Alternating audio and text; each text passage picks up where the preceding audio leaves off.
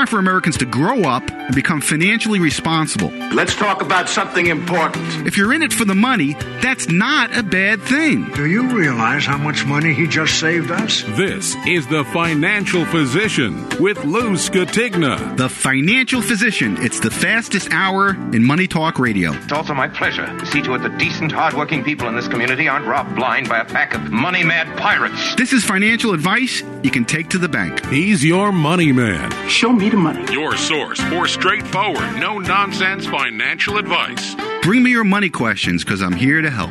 And now, here he is, the financial physician, America's money doctor, Lou Scatigna. Greetings, my friends. How are you? Welcome to today's edition of the Financial Physician. Lou Scatigna here, certified financial planner and your money doctor each and every Sunday, 7 to 9, live here on 92.7 WOBM or anytime at thefinancialphysician.com where we have the podcast. Uh, so uh, many of you do listen to the podcast. I don't care how you listen to our program as long as you listen to it. Well, welcome to the program. Today's a special recorded edition of the Financial Physician as I am in Italy. And uh, uh, I recorded this show. It's uh, 9 11. Uh, and uh, uh, so it's a week old. So a lot of things could have happened in the week following this recording of the show that obviously I'm not talking about because I don't know about it. But um, we have a good show for you. Uh, I got a, a fresh new subject at the open, and then I'm going to give you. I've picked the best of Lou. I've picked uh, over this last year. I've gone went through every show, and I picked financial topics um, that we've covered in the past, and we're using those those topics. We're using those segments. Uh, we pieced together a program for you. For we got a really good two hour show for you. A lot of things uh, I'm going to bring to you. A lot of financial stuff uh, that I think you're going to find interesting. I find it to be the best segments we've done uh, all year long. All right, let's start off talking about um, retirement. Uh, many baby boomers now are entering their retirement years. Uh, and they're wondering when should I retire? That's always the big question we all have, right? When do I retire? Can I retire? Do I want to retire? But most people, the question is, can I retire? Can I financially retire? Am, am I going to be okay? Now, I'm going to give you a five minute exercise to see if you have enough to retire or about enough to retire. Now, there's lots of rules of thumb and assumptions in this exercise that may not apply to you. Now, if you want this to be more complicated, it probably should be more complicated. You should probably do more than I'm going to show you. But I'm going to give you just a basic framework uh, to see if you can retire today. Number one, figure out your expenses. Here's a simple trick uh, look at the last two years of uh, annual statements from your bank accounts and divide uh, the total debits, all the cost, all the checks you wrote, all the ATM uh, money you took out, and divide it by 24 months. That's it. This is an accurate portrayal of your monthly expenses. Now, it's not going to show you every cash dollar you spent, but if you took it out of the ATM and then spent it, yeah, it's going to be there. So it's really not that hard to do because it takes into consideration unusual expenditures like uh, quarterly real estate taxes or uh, um, every six months you pay your, your car insurance. So annually you pay your homeowner's insurance. December we spend more money because it's the holidays. But if you just look at the each the, bottom, the end of each year, you look at your bank statements and just total up all the debits for every month, divide it by 12 or divide it by 24 if you do two years, you're going to see what your expenses per month are. Now, this got to encompass everything. Okay, you, you, it's got to encompass everything. Uh, but at least you get close to it. Now, you have to understand too that when you retire, you're not going to have the exact same expenses you had when you were working because you're not going to use as much fuel. You're not driving to work. You're not buying as many clothes if you need nice clothes for your job. But in some ways, you may spend more money. You know, maybe you you know you you you do more hobbies and travel and things like that. So you know you have to make some assumptions here how your expenses are going to change. Are they going to go down? They're going to go up, and by how much? It's not easy to do. But if you don't want to even think about that, just think about oh, how am I living now? All right, let's just go that way uh, and see what I'm looking at. Now you have to gross this up a little bit because uh, you may be paying taxes. I mean, if you're taking money out of a retirement plan, or you have a pension, uh, or your Social Security is going to be taxed because your income's too high, you have to you have to price that in. So maybe you got to add fifteen percent or twenty percent. So if your monthly expenses are, are ten thousand when you figure it out based on your bank account, uh, and your your your effective tax rate is twenty percent, uh, divide ten thousand by 0.8, and you're going to need twelve thousand five hundred a month pre-tax to get the ten thousand you need to pay your bills. Let's say uh, you and your spouse are receiving uh, five thousand per month in Social Security. So you take the five thousand off the twelve thousand five hundred that you need. Uh, now you have to come up with seventy five hundred a month. Now I know these these numbers may be a little high for you, but it's just for example purposes. Now, if you have a pension, you could subtract subtract that money out. All right, so say you get five thousand dollars a month in a pension. All right, now we're down to uh, we're now down to uh, twenty five hundred a month. Let's say two thousand a month you're short. Now let's let's assume that you're fifty five hundred short after that. All right, so you so you need twelve five in income pre tax. After taxes, it's ten grand. You get five thousand from Social Security, and so say you get two thousand a month um, from a pension. Now you need fifty five hundred a month from your investments.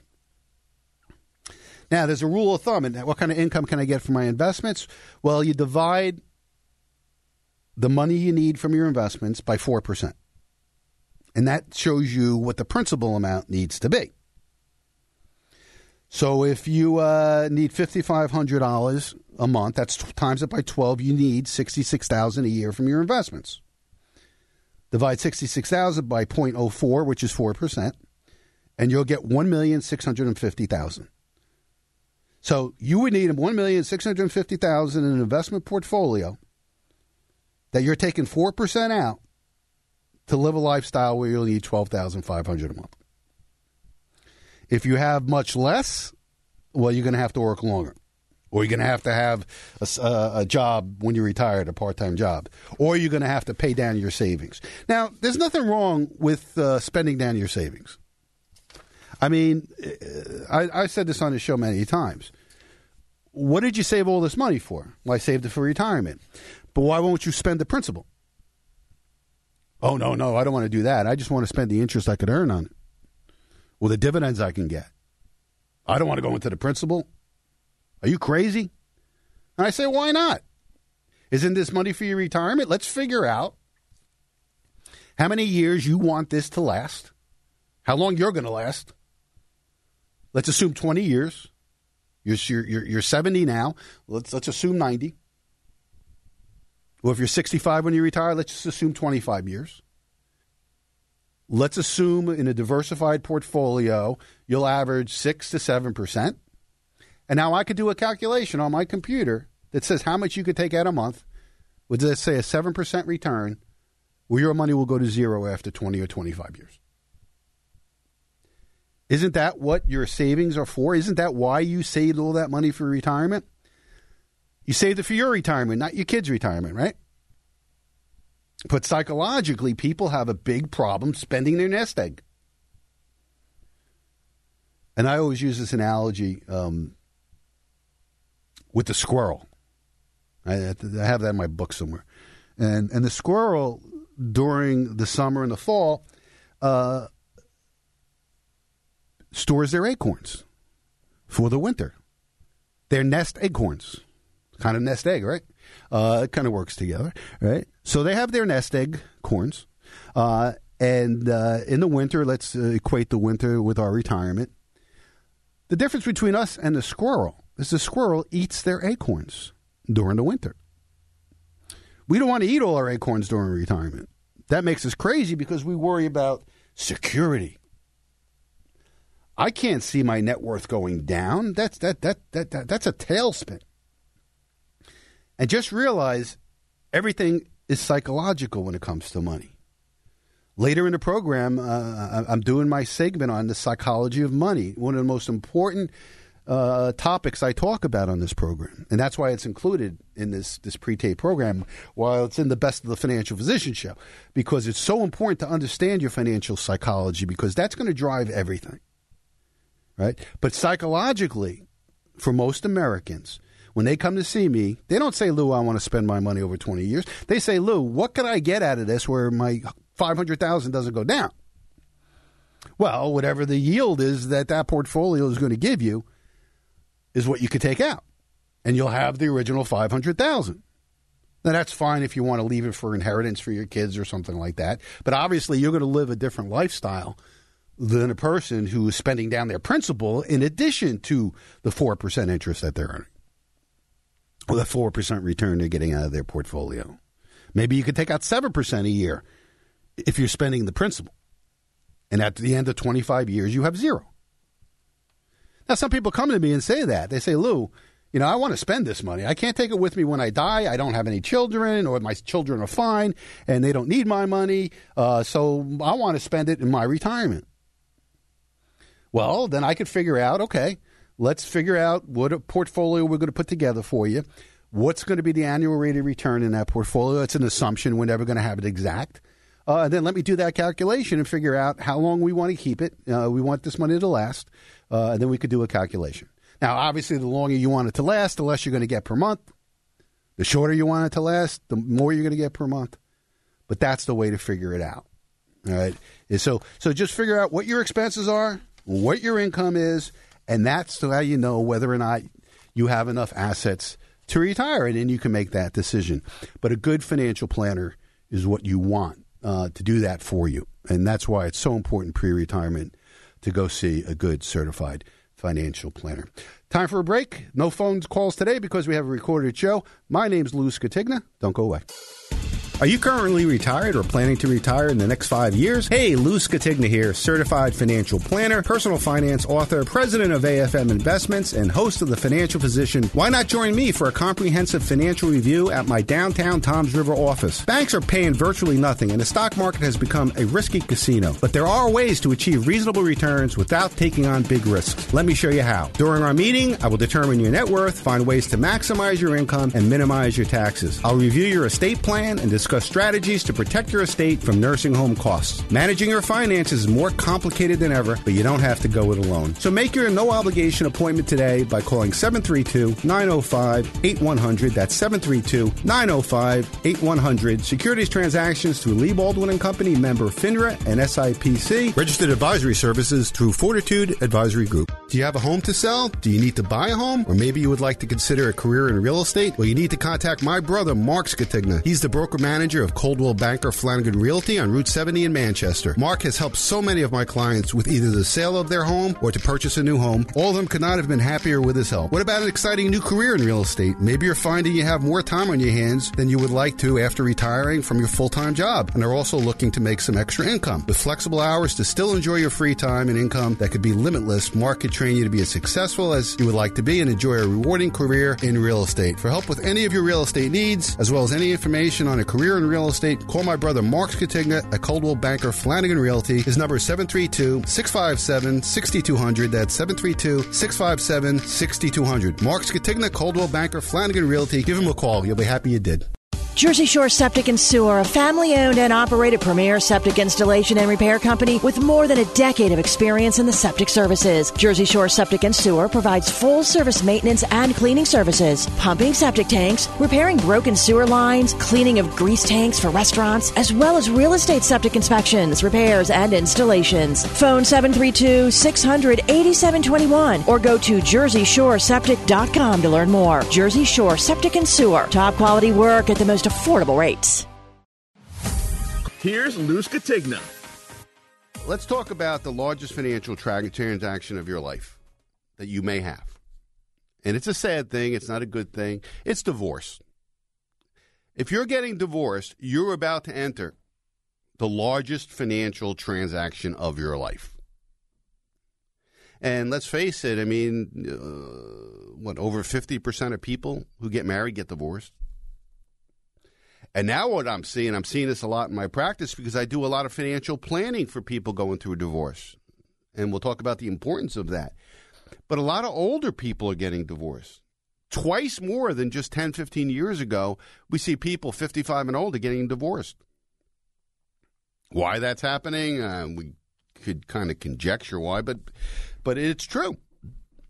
You know, you know, you think you're gonna get divorced. Usually, people get divorced relatively younger, but no. Once the kids leave, I mean, a lot of people say, you know, um, I'll just hang in there for the kids, and then when the kids, you know, are off to college or or, or get married, then you're out of there.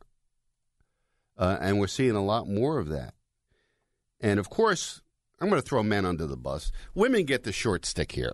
I mean, if there's a divorce going on, as a financial planner who deals a lot with this, I've done so much divorce uh, divorce uh, uh, planning uh, that I know this.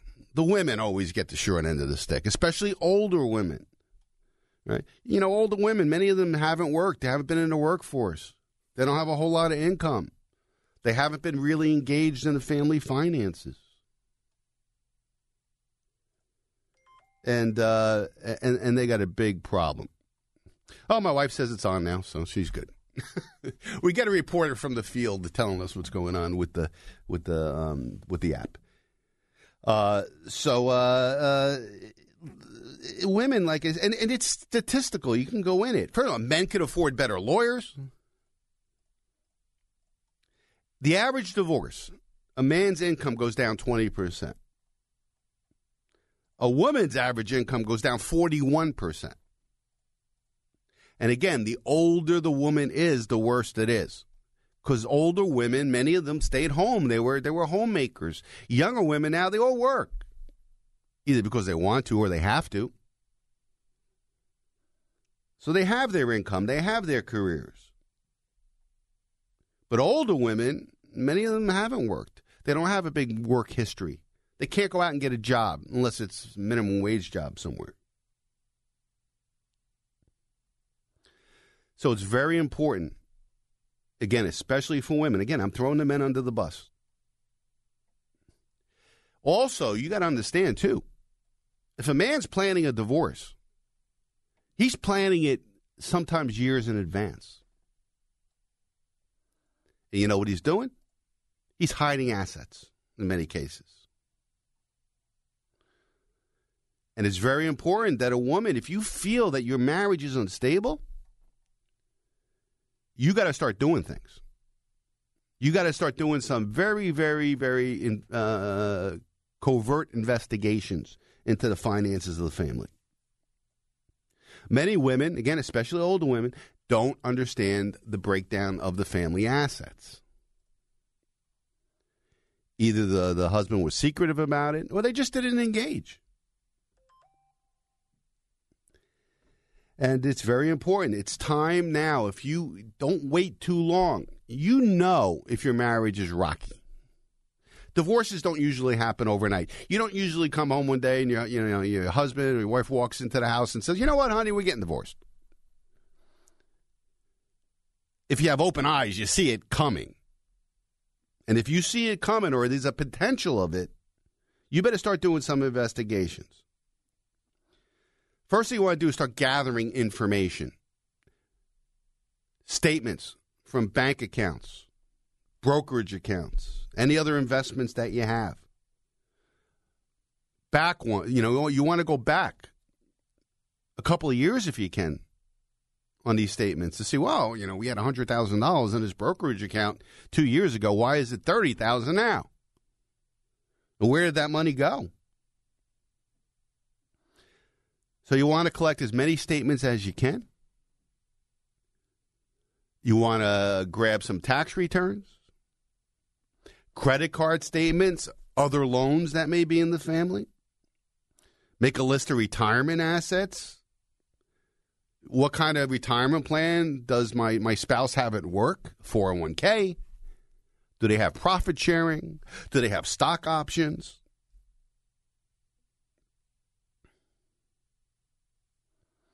And like I said, you know, men, especially, and it, I'm sure this happens with women too. I, I just don't want to throw men under the bus, but the, vast majority of these are men. And, and what they'll do is they're not just going to say this morning, I, I think I'm going to get divorced, so uh, let me go tell my wife when I get home from work we're done. It doesn't happen that way. Trust me, I, I have experience in this. Not personal experience, I never got divorced, but I'm saying experience with clients who have dealt with this. And again, men usually plan in advance and they hide money. How do you hide money? Well, the first thing that comes to mind is gold coins. What if a couple of years ago, little by little, you know, the spouse was taking money out of a checking account or investment account and buying gold coins that are worth $2,000 each right now? It's not hard to hide $100,000.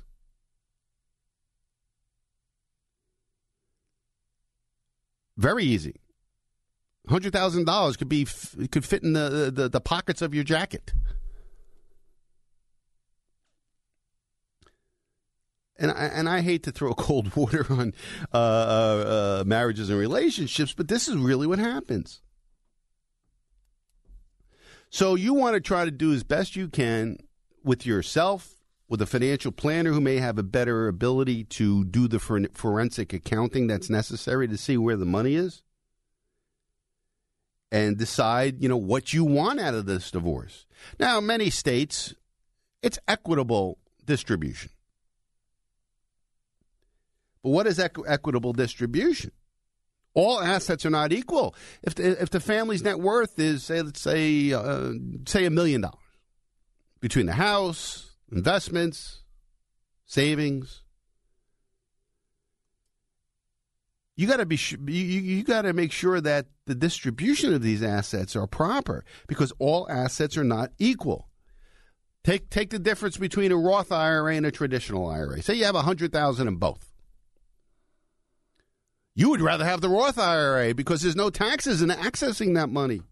With a traditional IRA, you'd have to pay taxes on it. So it's not a hundred thousand each. It's a hundred thousand and seventy thousand. What about appreciated assets? I don't want that IBM stock that we bought 20 years ago that has a big capital gain in it. I want the savings account.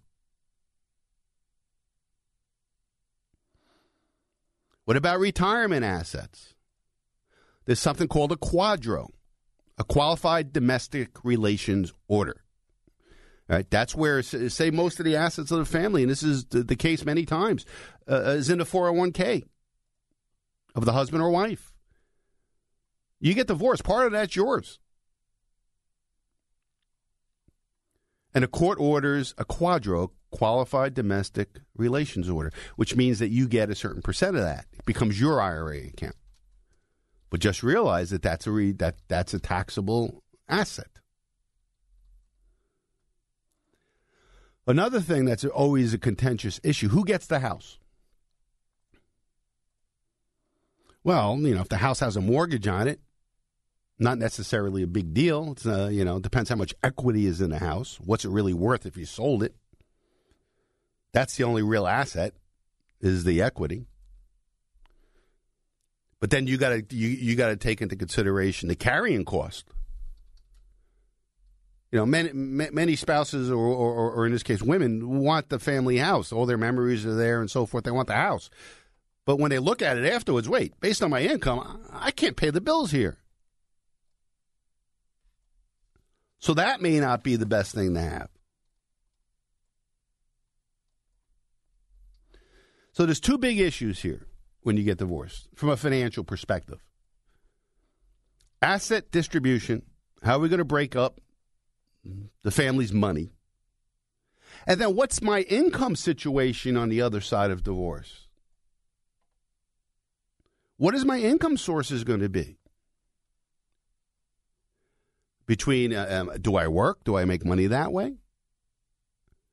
Is there going to be alimony?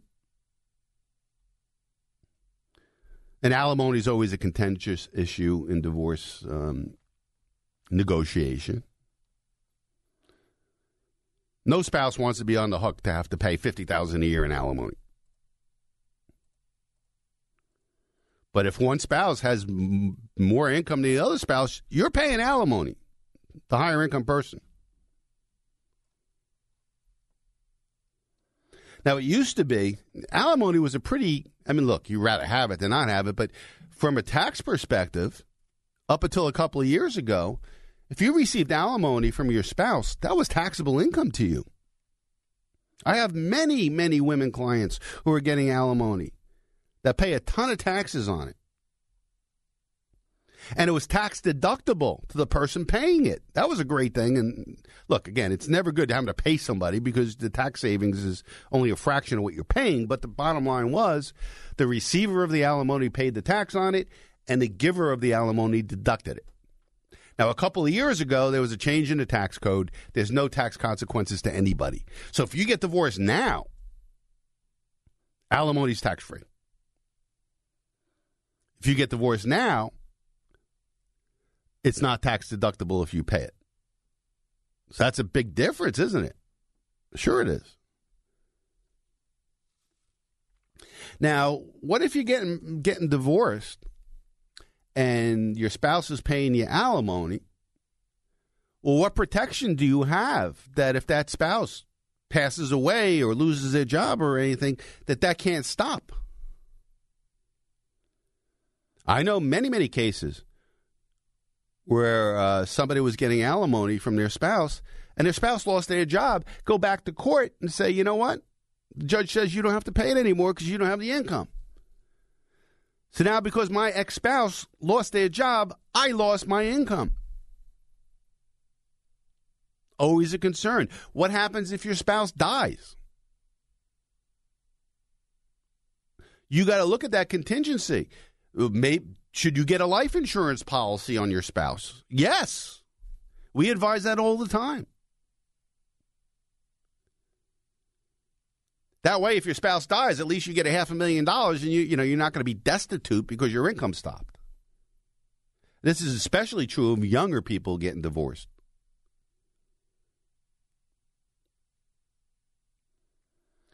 And uh, unfortunately, too many people don't think about that when they get divorced. Oh, I'm getting alimony, I'll be okay. But I got the house. Da, da, da, da. Well, you know, your husband could die tomorrow. If you're going through a divorce as a younger couple with children, now we talk. I got to talk child custody. That's always the big issue with with younger families. What's the custody situation? Who's going to see the child when? Who's going to support the child? How much are we going to break up support? How much child support is going to be paid? What about child care costs? What if the spouse has to go back to work or, or, or, go to work for the first time because they were always home taking care of the children and now they have to to get by? Well, who's going to pay for child care? These are irrevocable decisions that you're making. And that's why it's so important to get both legal advice and financial advice. Many, many, many people go and get a lawyer and they deal with it that way, but they don't talk to a financial planner about what their life's going to be, maybe for the next 30, 40, or 50 years. You have to sit down with a financial planner, a competent, certified financial planner who understands the issues of divorce because your short term and long term goals are going to dramatically change. And you have to totally re examine your financial future if you're going through a divorce because it's totally different than you thought it would be. How is your tax situation going to change? And the problem is, is we're going through when you're going through a divorce. Uh, not only is there legal and financial issues that you have to deal with, but there's the emotional components of divorce as well. And you, you may make bad decisions because you're not mentally or emotionally prepared to do so. And when I sit down with someone going through a divorce, we look at everything for today and tomorrow. And like I said, there's two separate issues. The first issue is asset distribution.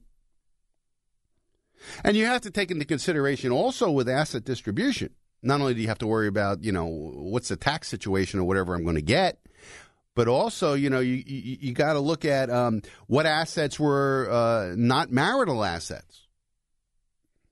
And not all assets in a marriage are marital assets. Let's say you inherited money from your parents. Your parents died.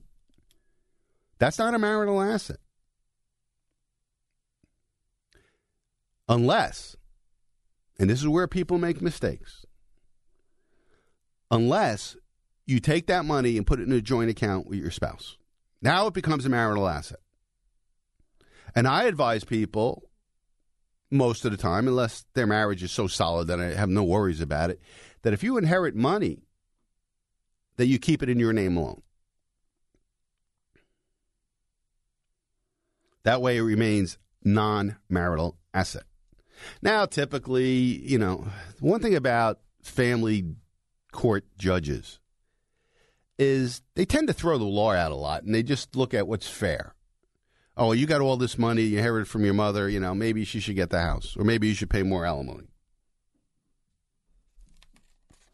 And that happens all the time. But but you should do everything you can uh, uh, to keep your assets separate like that. Or if you came into a marriage with assets and you have a later marriage in your life, we'll talk about that in a second.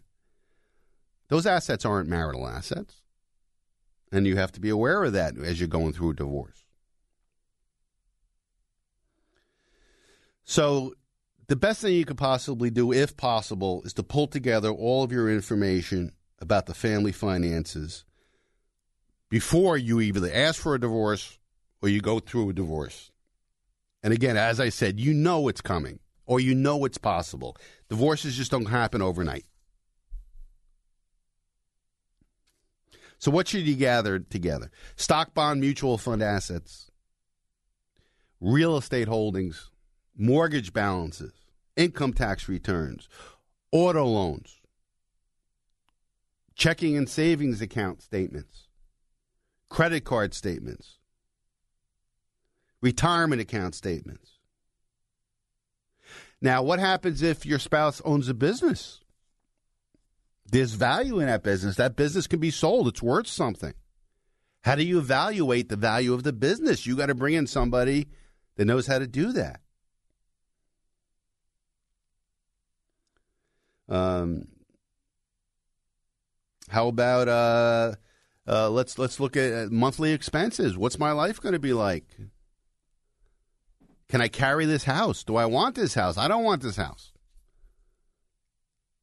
How much income am I going to get from my own earnings, from Social Security, from uh, whatever I get from the assets? Am I going to be able to generate income from that?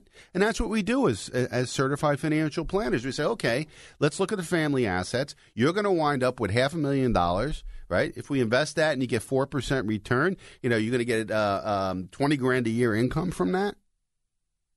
Plus, you'll get you know Social Security, or you'll get you know your own your own salary or alimony. What about health insurance? You may be thrown off your husband's plan. You don't you're not married to him anymore. That's a big one. Who's going to pay for your health insurance? Are you going to have the money to do it? Another thing, what if you had a prenuptial agreement? You see all the things that go into divorce? It's not it's a very complicated issue. So what are the, what are the steps in the, what I call divorced financial planning? The first one and most important is gather the information, the financial information of the, of the family. And you got to be very critical, you got to be very forensic. You got to go back a number of years to see if there's any kind of hanky panky going on with the hiding of assets. Now, you're supposed to give full disclosure regarding all marital assets and liabilities when you go through the divorce. Or if it comes out that you've been hiding something or you weren't being factual, you, you weren't being honest, judges don't like that. And you'll pay the price for it because the settlement you're going to get, you're not going to like. You're going to pay more alimony. You're going to give more of your retirement plan away.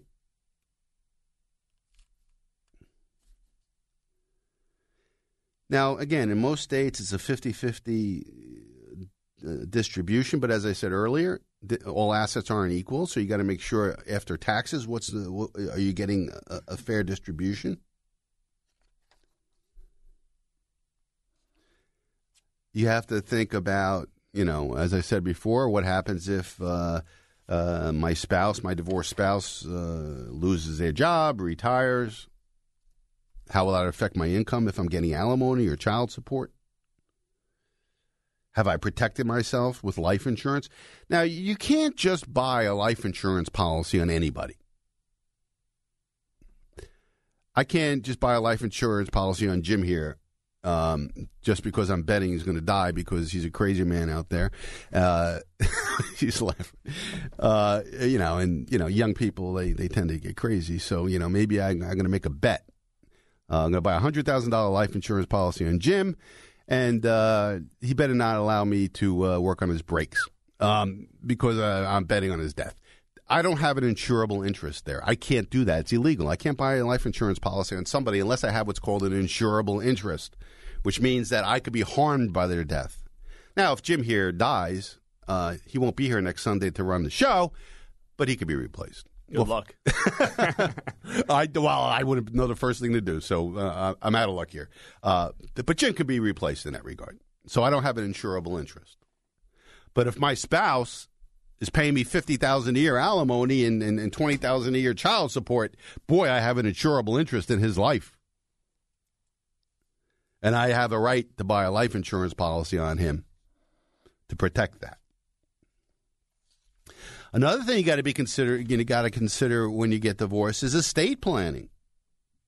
You got to make sure your wills, if you have trust or or or, or, or you have uh, accounts held jointly, that all these things are changed. That you change the beneficiaries of your estate.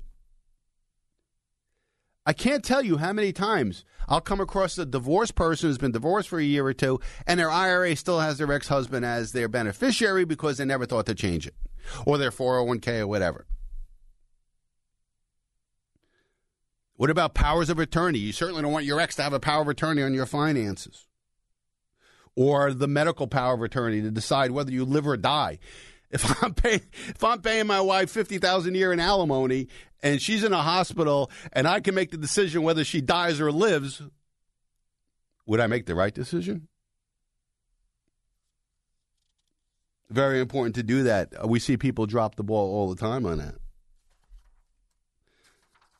And what about executive compensation? Say, say your your husband works for a big company and he's he's in management. What about stock options? That's an asset. Even though they're not executed right now, that's an asset. What are they worth? Are they in the money? If they he exercised them now, what are they worth? Can't forget that. There's so many things that go into into into divorce planning. So many things.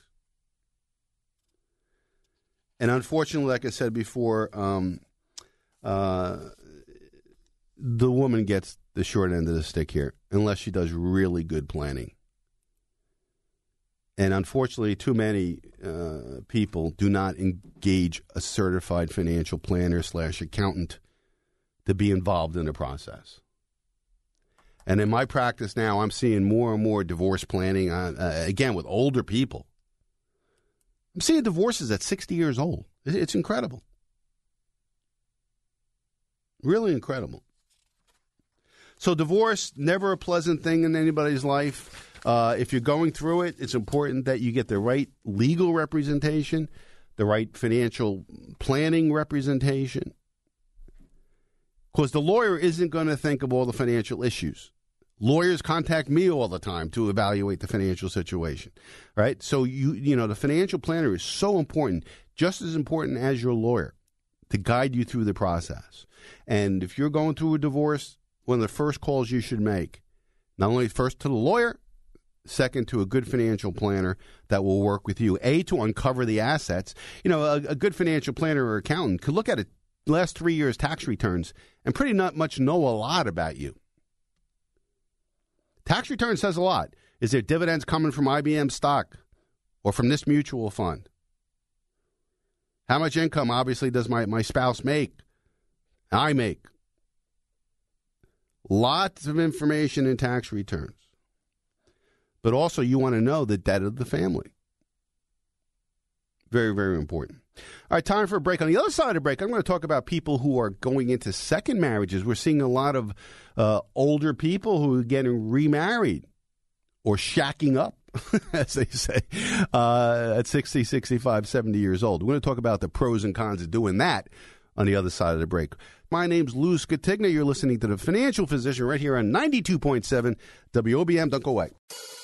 Are you currently retired or planning to retire in the next five years? Hey, Lou Scatigna here, certified financial planner, personal finance author, president of AFM Investments, and host of The Financial Physician. Why not join me for a comprehensive financial review at my downtown Toms River office? Banks are paying virtually nothing, and the stock market has become a risky casino. But there are ways to achieve reasonable returns without taking on big risks. Let me show you how. During our meeting, I will determine your net worth, find ways to maximize your income, and minimize your taxes. I'll review your estate plan and discuss strategies to protect your estate from nursing home costs. Managing your finances is more complicated than ever, but you don't have to go it alone. So make your no obligation appointment today by calling 732 905 8100. That's 732 905 8100. Securities transactions through Lee Baldwin and Company, member FINRA and SIPC. Registered advisory services through Fortitude Advisory Group.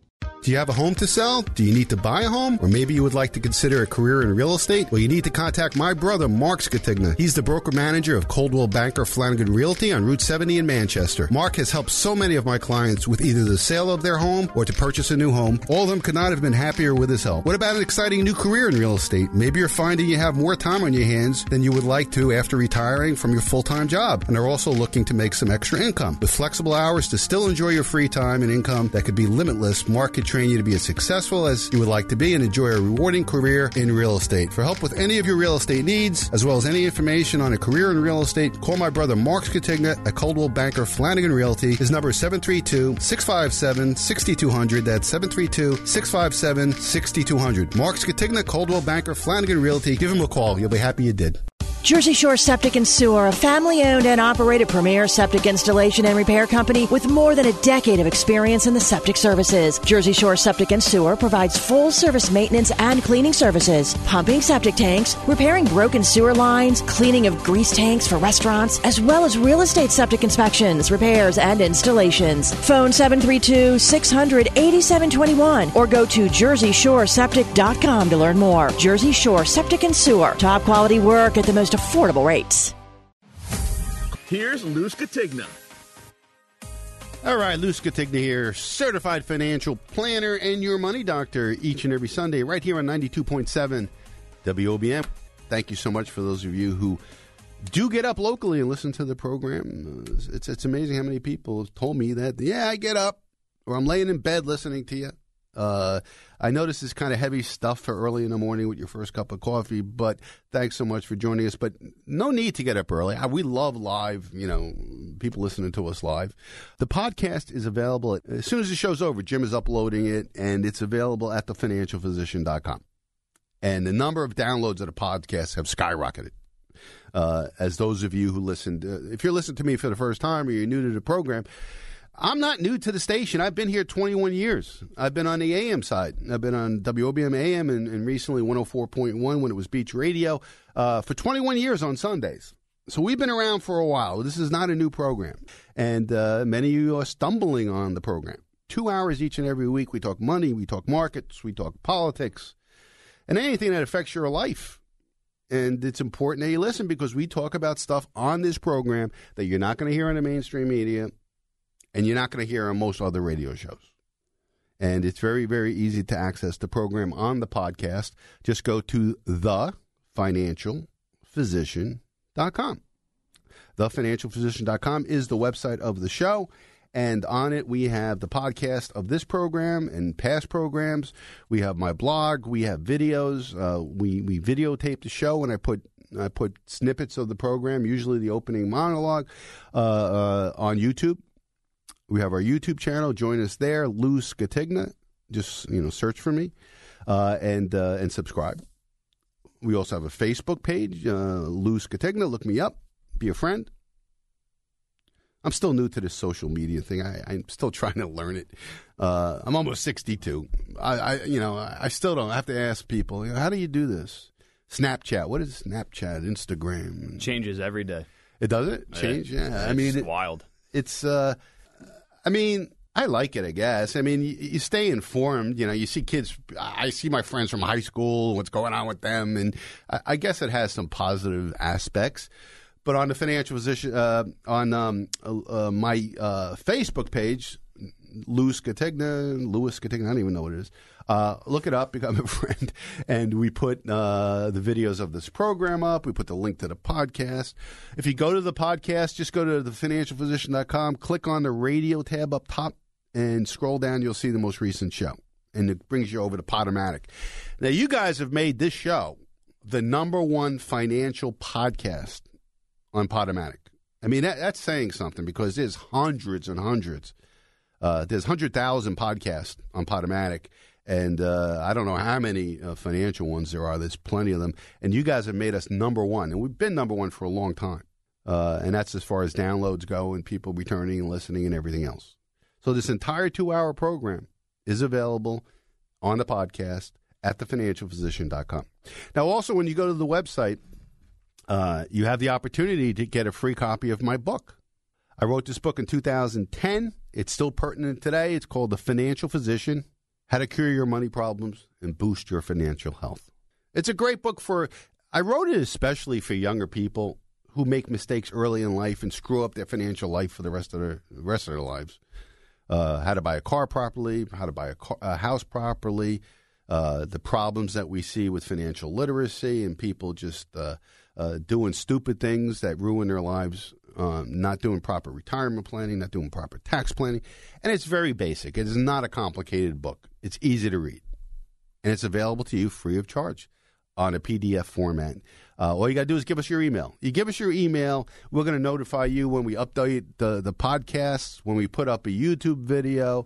Uh, maybe I'll send you an article during the week that, that I think you should know about.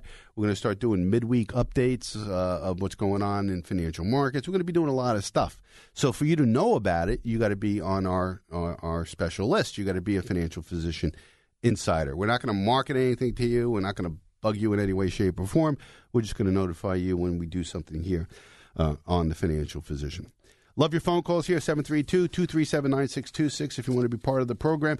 Now, in the first half hour of the show, we were talking about divorce. We were talking about financial planning during divorce and how, especially women, get the short end of the stick. They don't do it right, and how important it is to engage not only a legal representative, a lawyer, but a financial planner and to make sure that your financial situation first you know what it is, you know what it's going to be, and things that a financial planner will advise. And a lot of times, a financial planner will work with the attorney in providing the attorney with income needs, with a list of uh, the net worth of the family. And uh, sometimes that'll even be put into evidence, you know, in a court proceeding. So just realize, well, you know, what attorneys do and what they don't do. And most attorneys say, yeah, I'm, I'm, I'm good in court, but, you know, I, I need the, the assistance of an accountant or a financial planner to, to help me make the argument for my client. Now, um, many people who get divorced or, or, or lose their spouse uh, don't want to be alone. They want to they want to get married again. They want a companion. So, what are the pros and cons against uh, about getting married again? Well, late life marriages uh, are very complicated. And many more people, as I said, and older people are getting divorced more. Double the amount in just you know 10, 15 years ago are getting divorced later in life. I'd like to know the reason why. I haven't read why. I haven't researched it. Jim said during the break, he said, uh, well, COVID. People are home with their spouse and they know they can't live with them uh, when they're home 24 7. I'm sure that, that, that increased uh, the divorce rate, sure. Uh, but according to Pew Research, 53% of Americans 55 and older are remarried. Uh, that's pretty interesting. And now that you have same sex marriage, which is legal nationwide, greater numbers of uh, gay people are getting married or seriously considering it when they've been single most of their adult lives. So, uh, should you run down the aisle and get married? I think you need to walk and think these things through first. And there's a number of issues for, for namely older Americans who are getting remarried. And many of them are deciding not to get married at all. Jim and I were talking in the break. He said, you know, if I got divorced, I would never get married again. No And he's- way. No way. Yeah, just I just not. I wouldn't even. Think But you're a young it. you're a young guy. I mean, you know, what if you got divorced at 35 or 40? You're not going to ever get married again at 40 years old? I'm, I'll tell you what. I'm going to be the happiest 35 year old in my life. Well, then don't get married in the first place. You're single right now. Why would you get married? uh, if that's the way you feel, uh, why would you even get married the first time? Um, I hope to fall in love one day, Lou. all right, so all right, so if you fall in love and then you fall out of love and you get divorced, can't you fall in love again? I don't know. Well, a lot of seniors now are, are, are opting to forego marriage and they're shacking up. I like I like that term, shacking up. You remember, uh, if you're old enough to understand that term, shacking up is when you know usually it was younger people would just live together. Uh, but why why are seniors uh, um, or people older in life deciding not to get married and just to, to live together? Look, we all want companionship. Uh, most people don't like to be alone. Like Jim and I were talking, I said, yeah, uh, I'm never alone. My wife's always home most of the time. She doesn't work, and we're always together when I'm home. And I love her dearly. But when she's not home, it's nice to be alone. But it's nice to be alone for a short amount of time. Most people don't want to be alone every day, 24 7. And those of you who are will testify to that, that it's not a great existence. Now, but, you know, you, you could live under the same roof and not be married. And maybe you just don't want to be legally attached to somebody. You can still share a life with someone, but doesn't require a, a legal document to do so. And for many seniors, just the companionship of being with somebody else is enough. But why are some other reasons?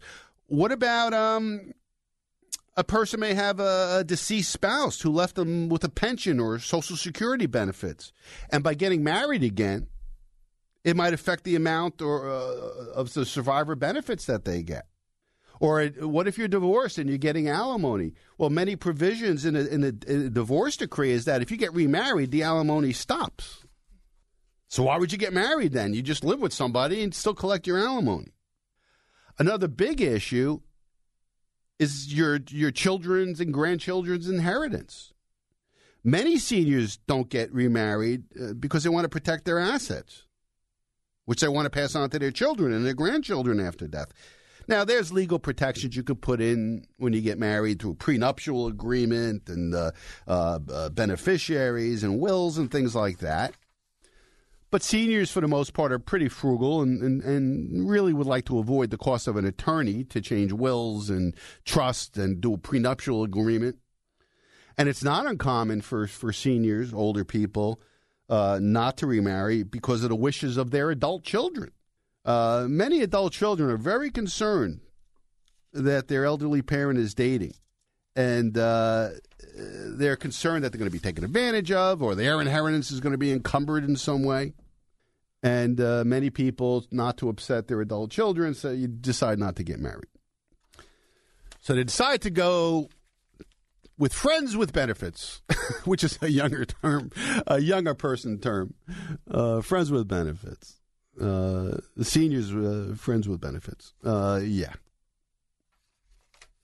Uh, and also, you know, the seniors are also concerned. Well, what, what if I marry this person and I have to go through a divorce again?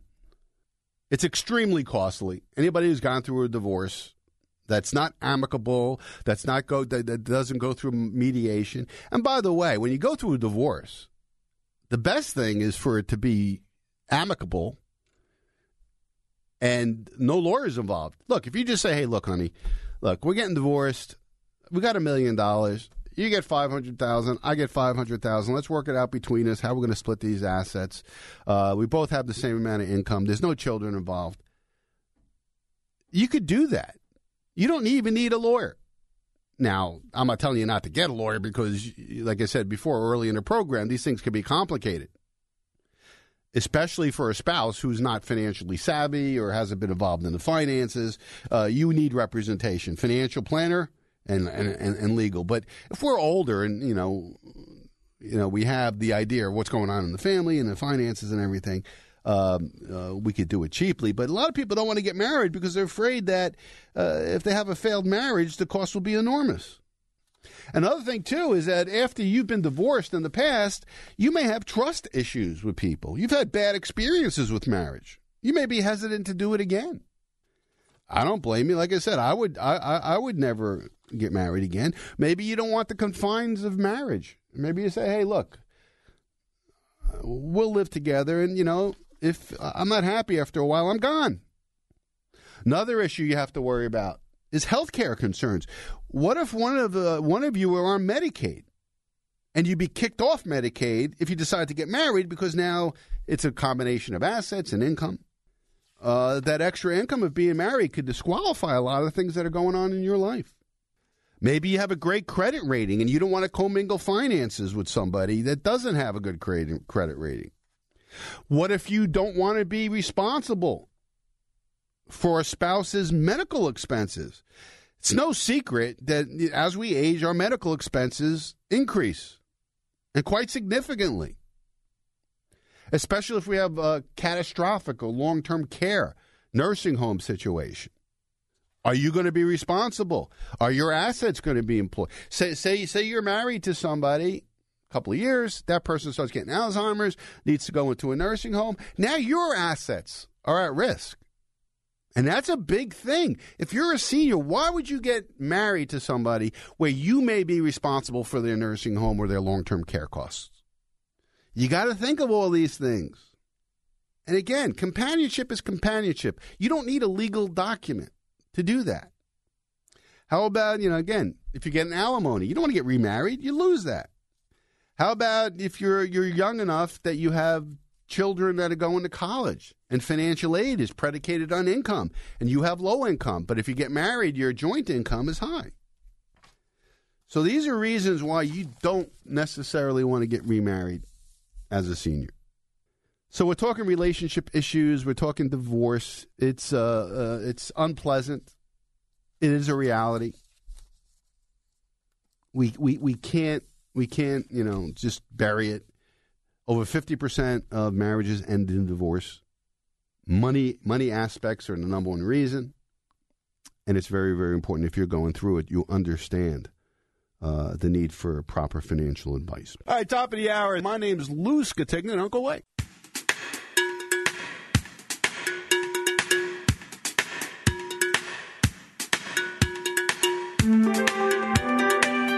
Time for Americans to grow up and become financially responsible. Let's talk about something important. If you're in it for the money, that's not a bad thing. Do you realize how much money he just saved us? This is The Financial Physician with Lou Scatigna. The Financial Physician. It's the fastest hour in Money Talk Radio. It's also my pleasure to see to it that decent, hardworking people in this community aren't robbed blind by a pack of money mad pirates. This is financial advice you can take to the bank. He's your money man. Show me the money. Your source for straightforward, no nonsense financial advice. Bring me your money questions because I'm here to help.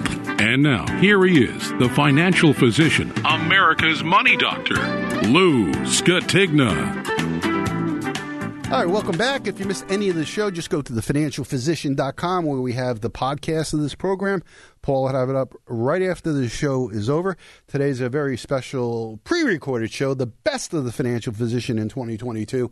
We have great topics ahead of you. Uh, today, this is the best topics, financial topics we talked about over the course of the year. All right, let's get started with our program. Let's start talking about. We got lots to talk about today. I mean, my desk is full. It always is, but today it's ridiculous how how much stuff I have in front of me, and I know we won't get to it. But let's start off today talking about financial psychology. And you know, in my practice, I've been doing it for almost forty years. Nothing makes people crazier than money.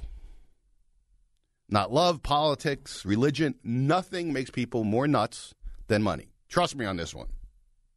Absolutely true. The smartest, most level headed people that you'll ever meet can totally become totally irrational when money is involved. And uh, financial psychology drives the way we deal with money, how we invest, how we handle our investments, how we sleep at night. And it's important to understand our financial psychology So we understand what the positives and negatives we have in our psychology that affects our money. So, in my book, The Financial Physician How to Cure Your Money Problems and Boost Your Financial Health, available free of charge on my website. Just go to thefinancialphysician.com. A beautiful PDF comes down. It's really, really nice. Uh, it's really, really formatted really, really well. Available free of charge. Just give us your email, get on our email list, and you could download the PDF of the book.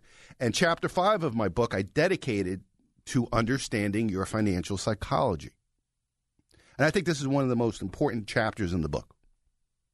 Because again, our mind drives everything, our feelings. Now, most people fall into one or two financial psychologies. All right. And I call it attitudes, financial attitude. Do you have an attitude of lack? Or do you have an attitude of abundance? It's one or the other. And it, frankly, it has nothing to do with how much money you have. What's the difference? Well, an attitude of abundance, you'll you believe that you'll always have what you need to support your family, to support yourself. That uh, the world is full of opportunities.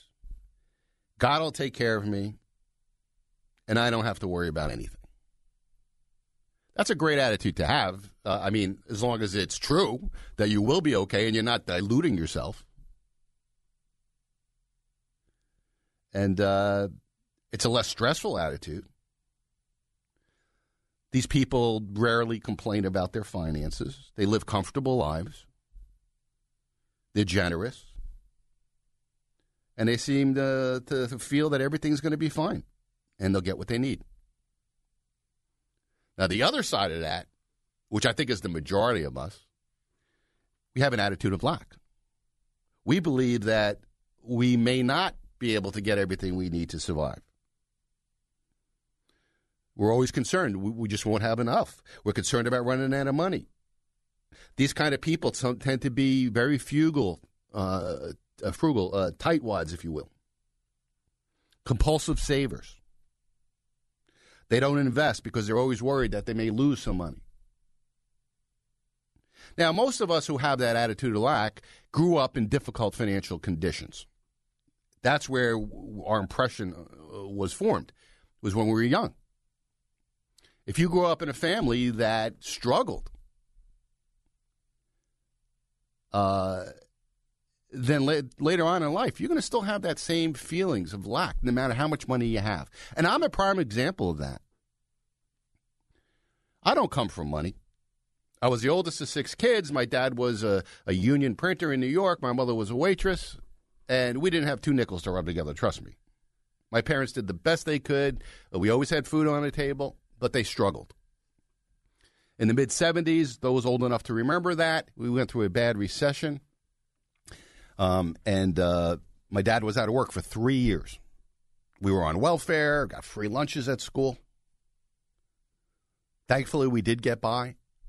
I don't know how they did it, but they did it. I remember going to the food store, my dad doing the weekly grocery shopping, and him using credit cards to pay for it. So these things are indelible in my mind. And I'd say the, the biggest thing that always stayed on my mind was getting a free lunch in high school. The stigma of it. I would go without eating lunch many days because I didn't want to have anybody see me take that little ticket that they gave you to pay for your uh, for your lunch. To me, it was totally embarrassing. And I would go without food that's how, how I felt about it. Talk about getting an attitude of lack ingrained in your brain, right? On one hand, it was very motivating for me. I promised myself that my children would never get a free lunch in school, no matter what I had to do. And it motivated me to go to college and motivated me to, to be successful. And maybe that was a good thing. But the attitude of lack never really went away. Early on, when I started to get successful, I started bringing up a family, I still had the attitude of lack. I was afraid to spend money. I was somewhat cheap. When really, in, in, in reality, I didn't have to be. And it took a long time for me to overcome that attitude of lack. And I since have done that. Now, the one thing you got to realize about an attitude of abundance or an attitude of lack, it has nothing to do with how much money you have. Surprisingly, right? You would think people with a lot of money would feel an attitude of abundance. No, because it's a psychological thing. It's rational to say, okay, I you know put away a million bucks, uh, I'm in good shape. I don't have to worry about money. That's rational. But again, people are irrational when it comes to money. I have a client with she's 80 something years old. In the high 80s. Has I don't know, close to 2 million dollars with me. I don't know what the exact number is. But every 3 or 4 months I have to walk her off the ledge. She has to come in and I have to hold her hand because she believes and worries that she will be destitute. Could you imagine that? She doesn't hardly spend any money. Almost $2 million. And she, she can't sleep at night. Boy, that's an attitude of lack, isn't it? Has nothing to do with how much money you have. And the same is true of an attitude of abundance. I have clients that have less than 100 grand with me. They never worry about money. First one to pick up the check, uh, give a charity all the time. And again, it doesn't correlate to how much we have. Their financial states of mind. Think about it yourself. Do you have an attitude of lack or do you have an attitude of abundance? It drives everything in your life.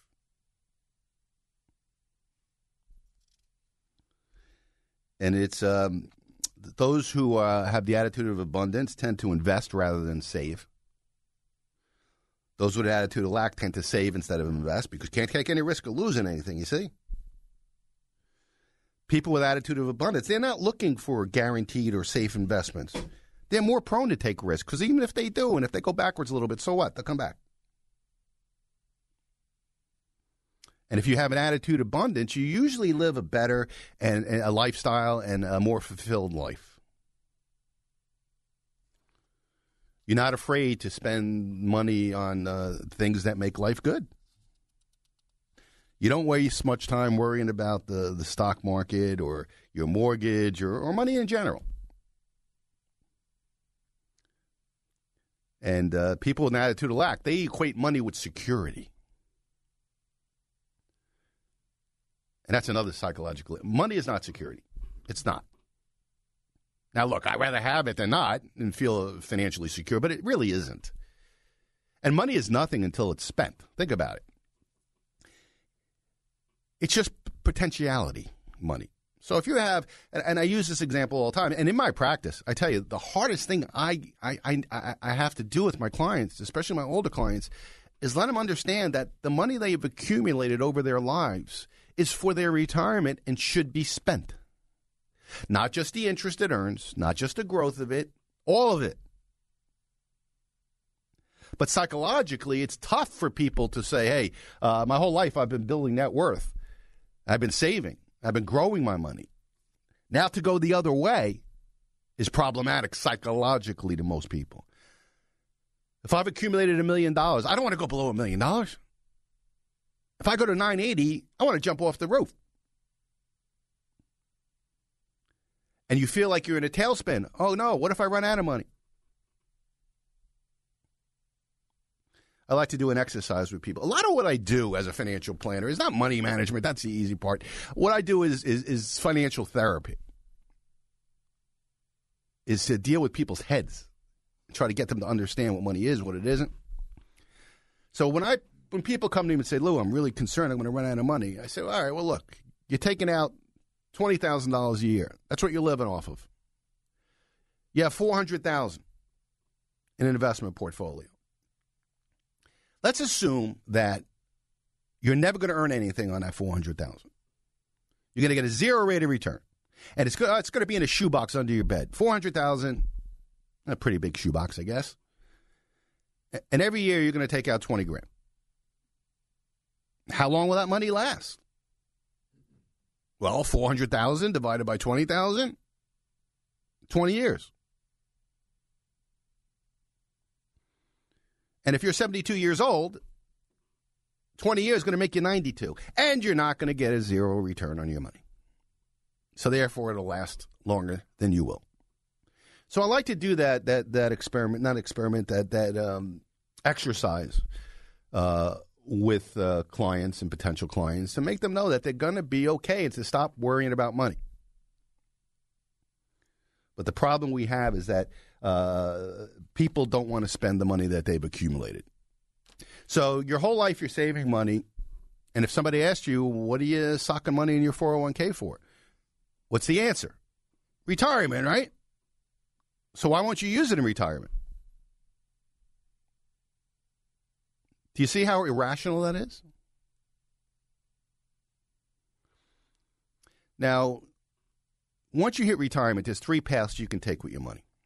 Assuming you've accumulated some, we'll talk about how many older Americans are in real big trouble right now. But assuming you accumulated an nest egg, right, and the big day comes, you finally retire, you have three paths you can take.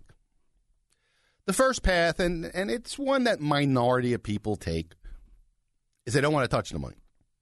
They just want it to continue to grow because they like to count their shekels, and you know, I my net worth has gone up every year. I want it to continue to do that. That's silly. It's irrational. It's not what the money is there for. But the majority of people come to me and say, Lou, here's my $500,000 nest egg.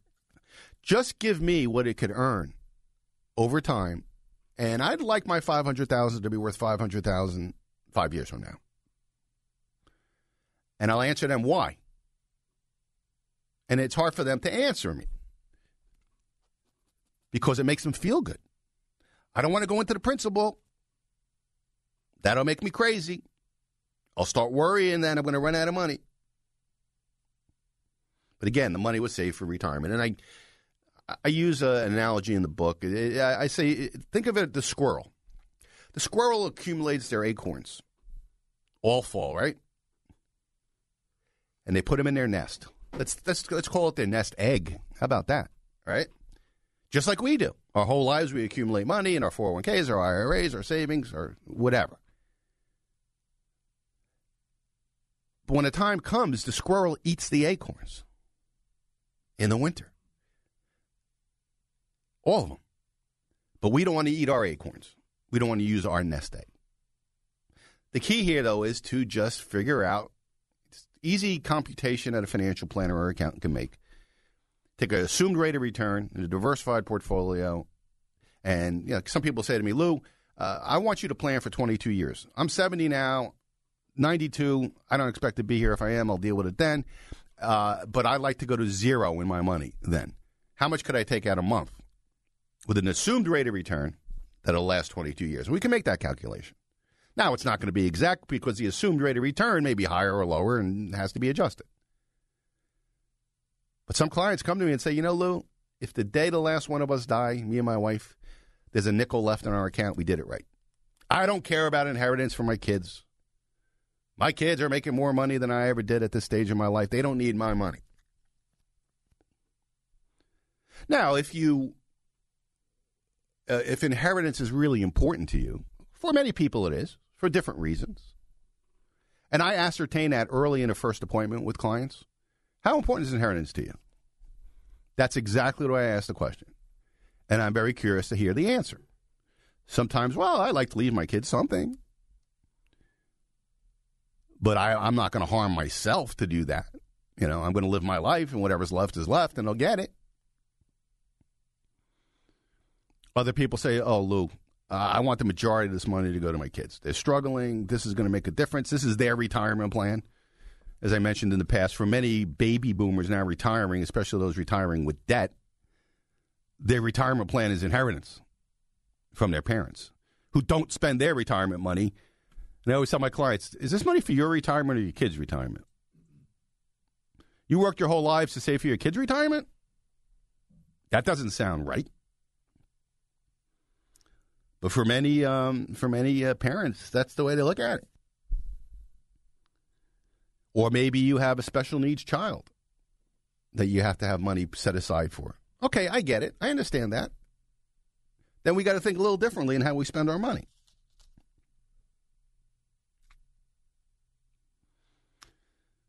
So again, psychology drives a lot of this stuff, and a lot of the the um, the groundwork for the attitudes we have about money uh, happens in childhood.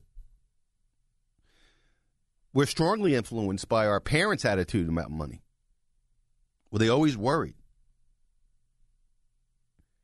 And early in my career, I found that uh, depression era children that were still alive. I mean, I've been in this business 40 years, so they, they were alive at that time. Uh, and they, they have different attitudes about money than other people do. They've lived through very, very difficult times. So let's talk about the subsets, all right? And and I've saw I I I've personally had consultations with I, I've lost count, but probably a couple of thousand people over the course of my career. So people fall into certain categories. First, it's the, um, the the state of mind they have, attitude of lack, attitude of abundance. I could tell that right within five minutes of talking with clients. Where they come in at, it's very very easy especially when you've been doing as long as I have. I could tell very, very quickly the attitude. And sometimes the husband's attitude may be different than the, than the wife's attitude. That's a real big problem. The wife has an attitude of abundance and wants to spend like crazy, and the husband uh, has an attitude of lack and uh, wants to, to squirrel his money away. Uh, that's that's that, that's a, a marriage that may not last. A lot of times, I could I could disdain that that that one one spouse feels a certain way about money and the other spouse doesn't. Sometimes one spouse is very conservative, the other spouse is very aggressive. But our psychology, uh, when it comes to money, affects how we invest. Let's talk about the five the, the five uh, most common profiles, if you will, psychological profiles. See where you fit. Uh, the first person we see is the high roller. He thinks that everything in life is a gamble. He wants big returns in the stock market. He's willing to, to use high risk strategies, always looking to hit the jackpot. A gambler, the high roller. Not only does he gamble in casinos, he gambles with his investments. This kind of person um, gets bored with conservative long term investments and would rather speculate on commodities and individual stocks and real estate. That's what turns that person on. And they may have tremendous success if they're lucky. I mean, gamblers have to get lucky, right? And some of them do. But many of them, many of them lack diversification and, and wind up failing. The second profile, and this is a really dangerous one, is the abdicator. This person has little or no interest in managing money. And frequently it's women, older women who know nothing about investments. That it also includes men too at times. I don't want to be sexist on this, but I'm talking about older families, you know, in their 70s and 80s. It was usually the husband that handled all the money, the investments, and everything else. Never, never trained their wife in money management. Uh, and then he passes away, and now she's left alone to manage her money, to invest money, what have you, and she's a victim. She's easily taken advantage of. So the abdicator prefers someone else to manage their money and will usually do anything that financial advisor suggests. They're very trusting because they don't know anything, so this person knows more than I do, so I better take their advice. They're surprised when they lose money. They couldn't believe it. And like I said, they're they're they're frequently taken advantage of uh, by unscrupulous characters. Oh, by the way, in the financial services industries, there's many unscrupulous characters. Trust me. That are only in it for one reason not to help you manage your money, but to take your money uh, and invest it where they get a big commission. And then you're dead to them. So, an abdicator is probably one of the more dangerous profiles that we see. And usually, older widowed women uh, are the abdicator. The next one is another dangerous one, and that's the credit junkie. This person's addicted to acquiring things rather than building their wealth. And they're usually in denial about their addictive spending. They tend to carry big credit card balances. They're always driving nice cars uh, with large loans on them, by the way. And since much of their income goes into debt payments, they have little savings or net worth. And they wonder why it's so hard to get ahead why they sabotage themselves through needless compulsive spending. I had a client who um, was addicted to QVC. The person late at night just would go on buying bitches and sometimes wouldn't sleep till four or five in the morning. I mean, this is obviously a compulsive psychological problem that this person would have. And if with that went tremendous credit card balances. You don't want to be a credit junkie. But most Americans, that's exactly what they are. They always have car payments.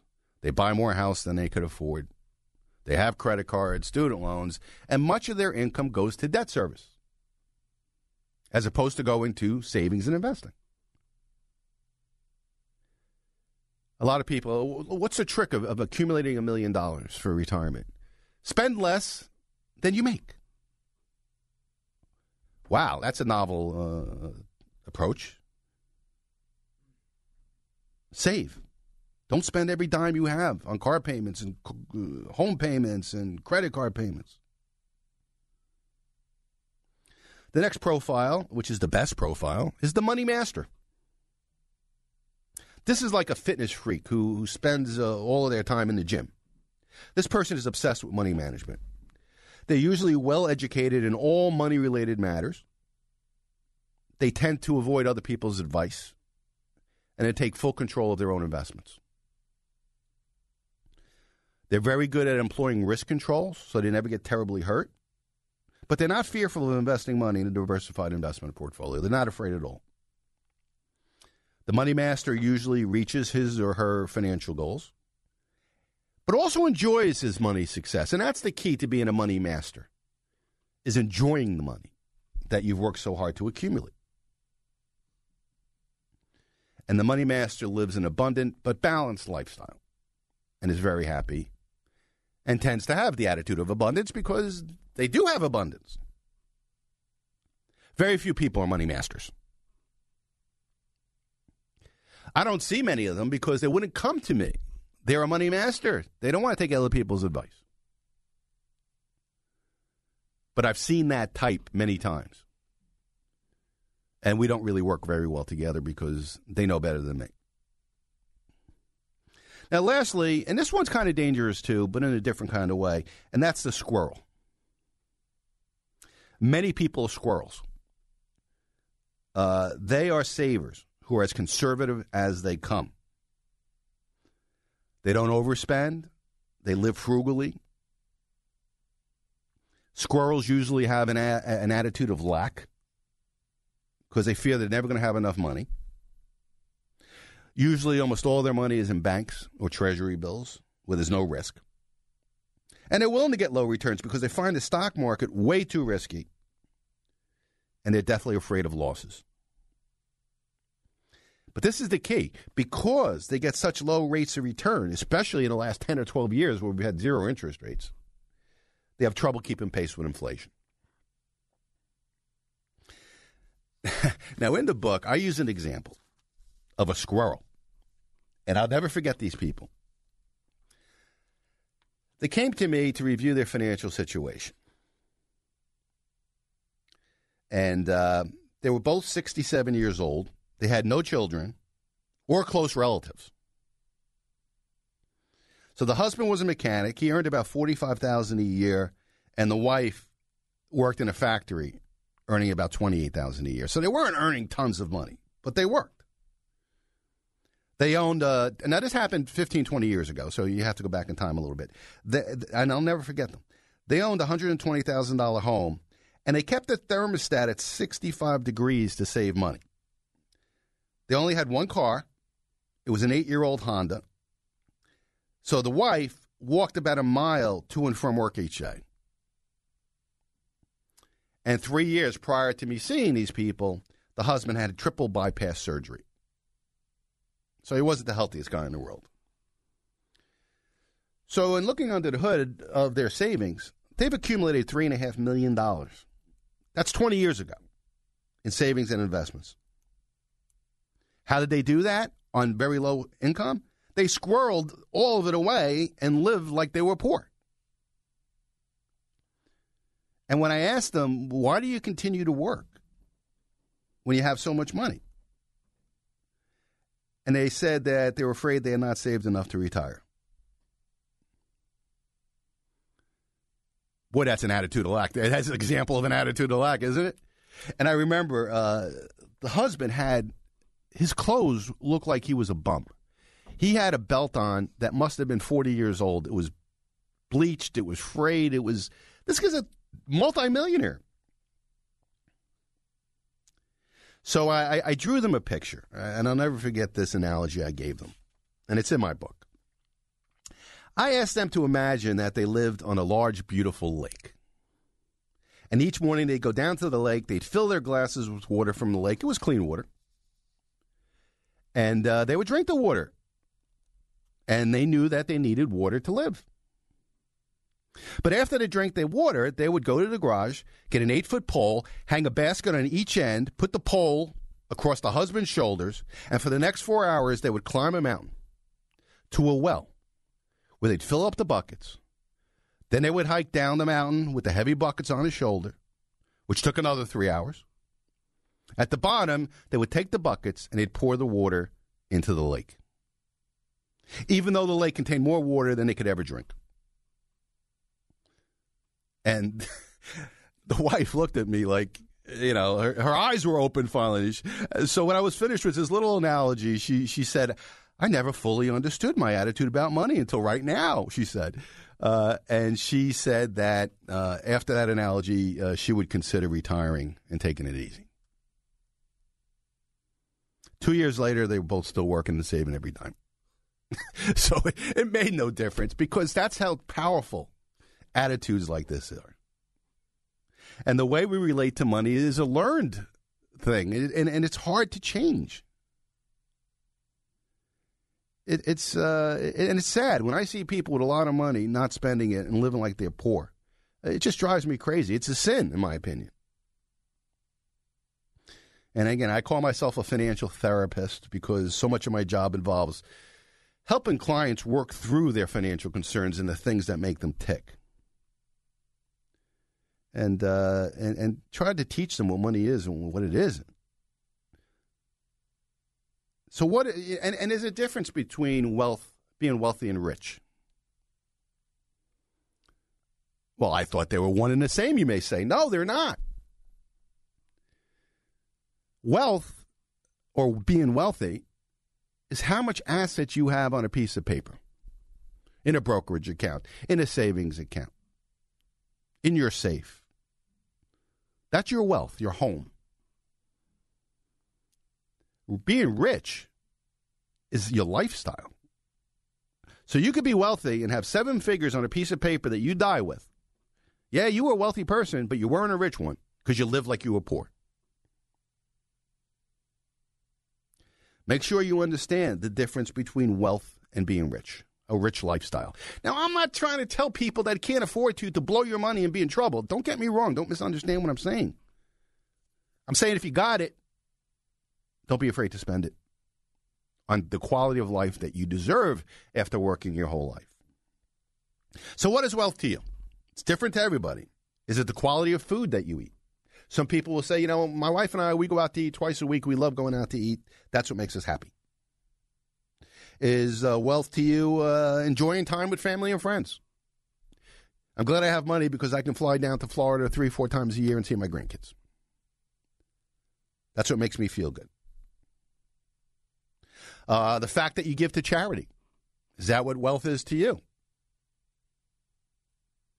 Uh, travel.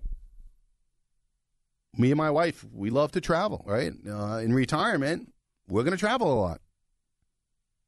To me, that's what makes me happy. That's what makes me feel abundant. That's the quality of life I want in retirement.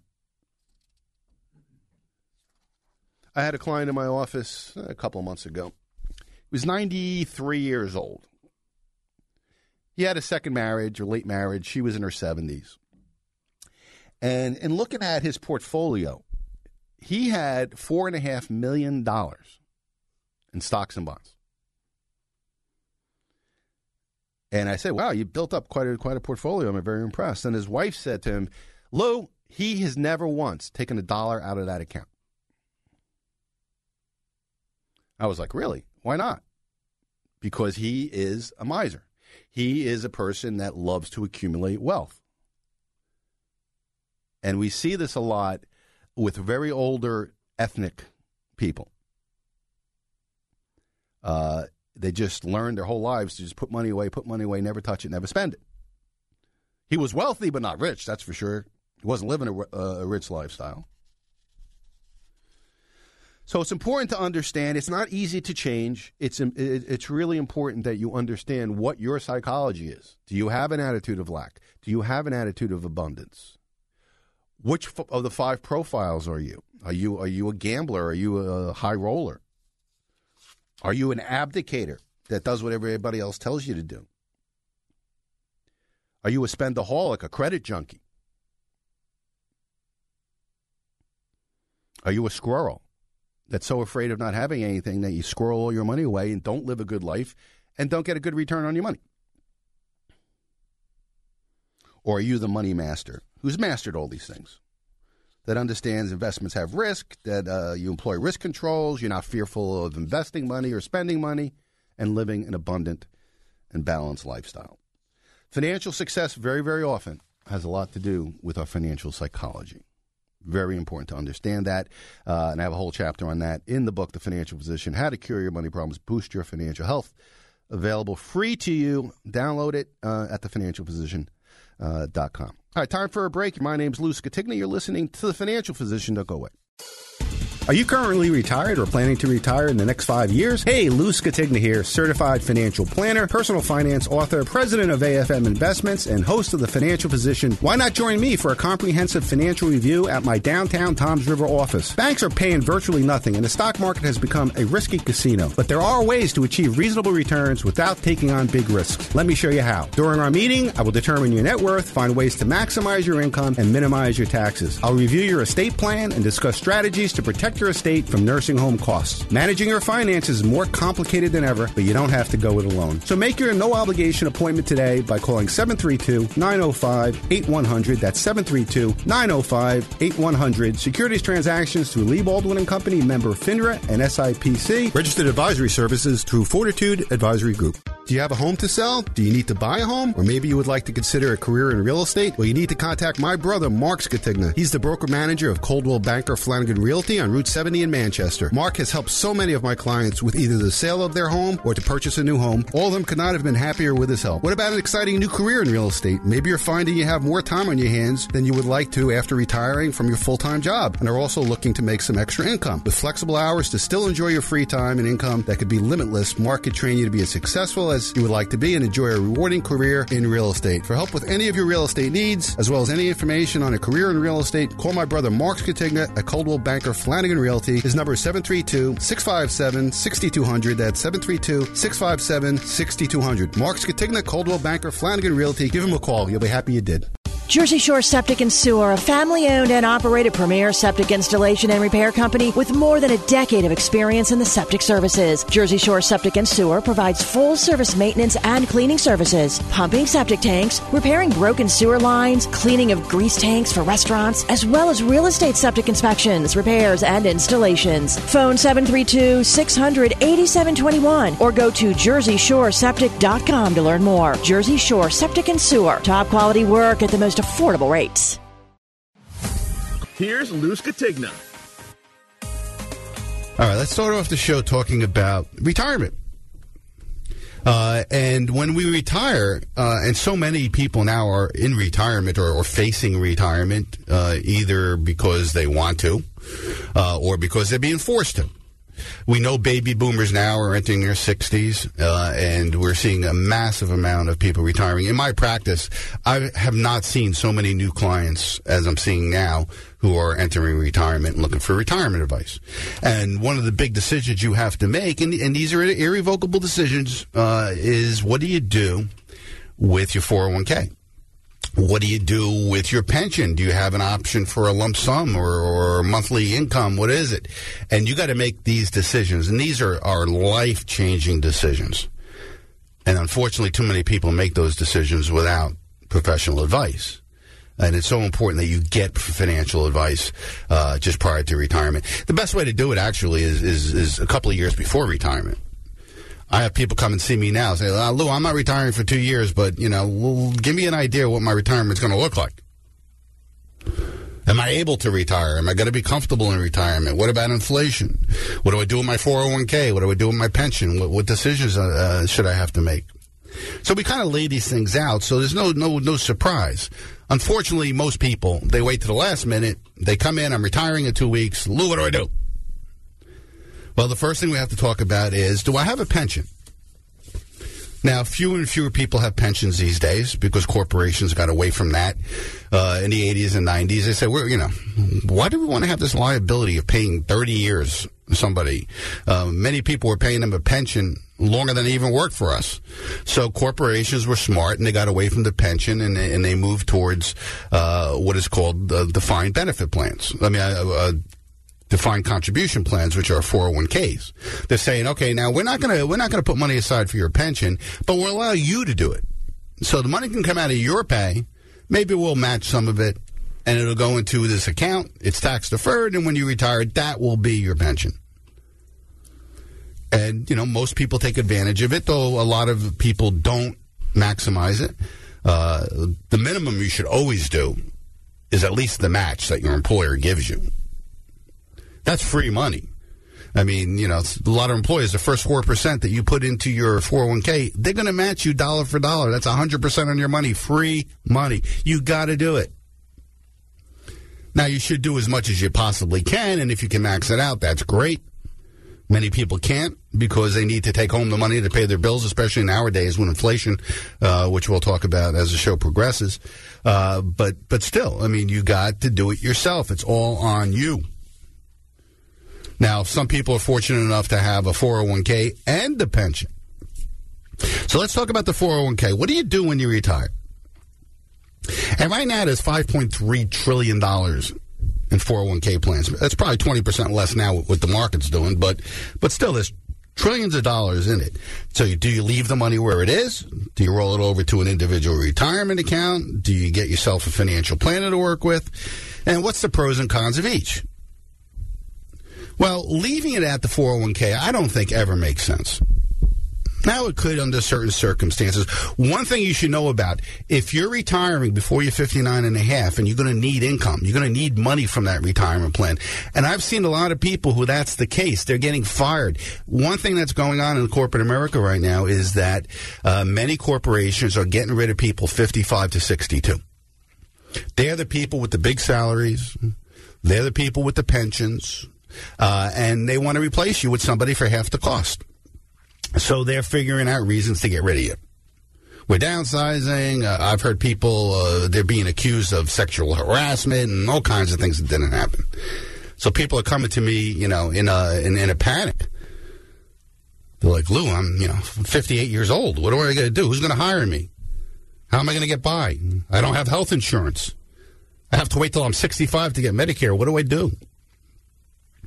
Well, one thing is you can, if you have a 401k, you can access it if you're 55 and older without penalty. It's one of the only retirement plans that you can do that in. So, uh, if you're under 59 and a half, you're going to want to keep some money in the 401k plan so you could access it without penalty. And many people make the mistake. They roll it over to an IRA and then realize that, hey, now I have to be 59 and a half to access it. Well, that's not the case in a 401k. So if you're under 59 and a half, talk to your accountant, talk to your financial planner and find out, does it make sense to leave some money, if not all of it in the 401k, because now I can access it penalty free. And that's probably the only reason to keep money in the 401k plan. Because if you move into an IRA, and, and, and the way you do this is something called a direct rollover where the, the check is made out to your new plan. You go to see a financial planner or a financial guy and uh, or girl, and they say, "Look, let's roll this over to an IRA. We have every investment in the world available to us. We have very easy withdrawal options without, you know, it, it's kind of burdensome burdensome to take money out of a 401k, especially if you're going to do it on a regular basis. So on an IRA, you have total control of how you take the money out. Very, very easy to get an income stream from that. Also, as I said before, you have the unlimited investment choices. If you're in um, a, a 401k plan at work, you're limited to whatever the plan offers as far as investment options go. But in an IRA, you can invest in every mutual fund, every stock, every bond, gold, oil, food commodities, uh, what have you. And also, you can get personal advice. You know, most people who have 401ks, they're doing it on their own. They, they don't have advice. And many people now are getting their statements on their 401ks and they, they can't believe how much money they're losing because the markets are tanking. And they were overexposed to the stock market. If there's one thing I could tell you that I'm seeing as the theme right now, is people are coming to me with 85% in the market at 60 years old, which is ridiculous. They double or more uh, in the market than they should be at that stage of their life. And that has to do with the fact that we've had a bull market and a lot of people's stock portfolios have gone up a lot and they never rebalanced them and never brought them down to the proper allocation. But uh, a lot of people now losing a lot of money just prior to retirement because they were way overexposed to risk. Now, what shouldn't you do with your 401k? Don't let them, don't, whatever you do, do not have them write you a check or send you the money. Because A, they have to withhold 20%. If they're going to send you a check to you, they're going to mandatory withhold 20%. So if you have a $300,000 401k, they're going to withhold 60 grand and send it to the government. So, you know, you got a problem. And also, you're going to pay tax on the money. So don't do that. If you're taking it out of the 401k, put it into an IRA first. So it's a tax free rollover, and then take out what you need as you need it. Very important. A lot of people make that mistake and have a check made out to themselves, and they say, wait a second. I thought my account was 300000 Why am I getting 240 Well, we have to withhold 20%. So my advice to people in most cases is to uh, take that 401k and roll it over to an IRA account, find yourself a good certified financial planner to work with, and now you have the ability to invest it with them and decide how you're going to take withdrawals. So many people, they work three or four different companies and they have these orphaned 401ks. I see it all the time. I got 30,000 there. I got 50,000 there. Got... Why, why are you leaving that money there? It's stupid. Also, you have to worry that you know, you know what's the, how's the solvency of the company and the 401k plan and their pension plan. Get it in your name. Now, what about pensions? All right, a lot of people who are lucky enough to have a pension uh, are offered different options when they retire. The first option and the common one is to get a, a monthly check for the rest of your life, and in some cases, your spouse's life. And that's the thing. You have to decide: Do I want to have my spouse get 50% of what I'm getting, 100% of what I'm getting if I die, or nothing. And you have to make those decisions. The nothing is the life only option. The life only option is you'll get those payments every month until you die and they stop. That's the most money you'll get per month, that option, because they're only giving it for one life. Or you could say, well, you know, if I die, uh, my spouse gets 50% of what I was getting. Well, you're going to get less per month that way because now they're going to be paying two lifetimes. Or you could say 100%. I'm getting 2000 a month. If I die, my, my spouse gets 2000 a month. But you're going to get less per month for that. Or you have the option many times of a lump sum. So what should you do? Should you take the monthly pension plan? Should you take the lump sum? Well, it depends. The one thing about the regular pension payment is that it's guaranteed pretty much, unless the company goes bankrupt, which is always a possibility. But the fact is, you'll get a check every month at the first of the month for the rest of your life, and maybe for part part of it will go to your spouse. That's good if you're terrible with money. If you have vices, you're a gambler, or what else, uh, you don't want to take that lump sum because you don't trust yourself. And that's one of the things I, I discuss with potential clients. I say, let me ask you a question. And I don't mean to be nosy, but I have to ask you this. Right? Do you have any vices? Are you a gambler? I don't ask them if they're a drug addict you got to draw the line somewhere. but, but is there anything in your life that would make this money at risk where you'll spend it before you die? If that's the case, then you're better off with the monthly pen- pension. But most people who are responsible with money, they're better off taking the lump sum. And I'll tell you why. There's, there's a number of reasons why. Number one, you could determine what your income is.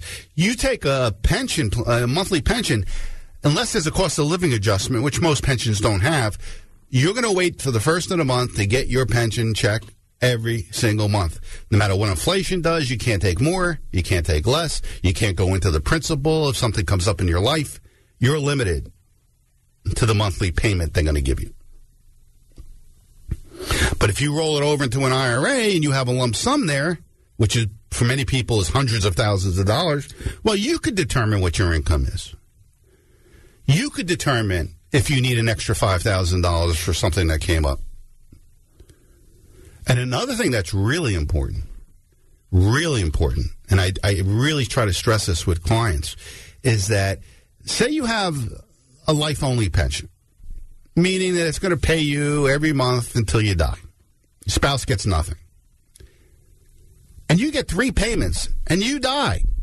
That's it. It's over.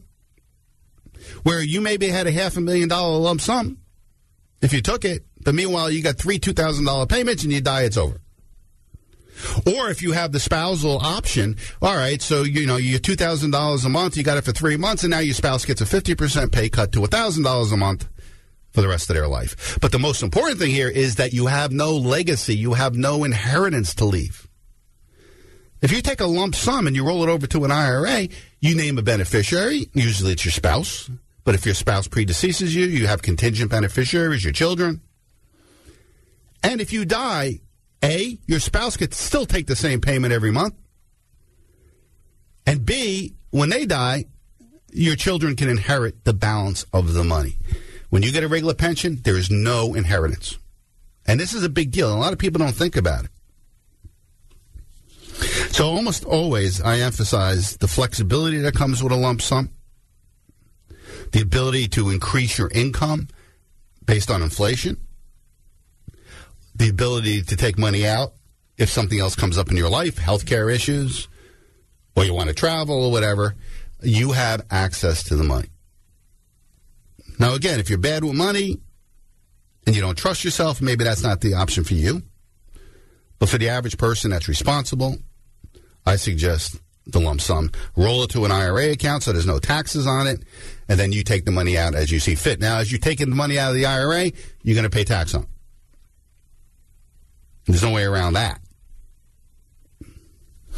But it's so many people make the mistake of saying, you know what, I don't trust myself with money and investing it and worrying about it. I like the security of knowing that every month I'm going to get a check in the mail for the rest of my life. That's the lazy way of doing it. Uh, it is. But for some people, that's the way to go. But meanwhile, if you deal with a good, competent financial advisor and accountant and you work on it and you decide that, hey, you know, we can invest it properly. I could determine how much money I need per month. I could change that. I have the flexibility of taking more money out if I need it. Uh, and a good financial planner will um, make sure that you don't run out of money. And you can invest it as conservatively as you like or as aggressively as you like. So uh, that's important. Also, you got to look too. Sometimes, um, and and it's not common, but something we see once in a while is that if you take the lump sum pension, in some cases your health insurance stops.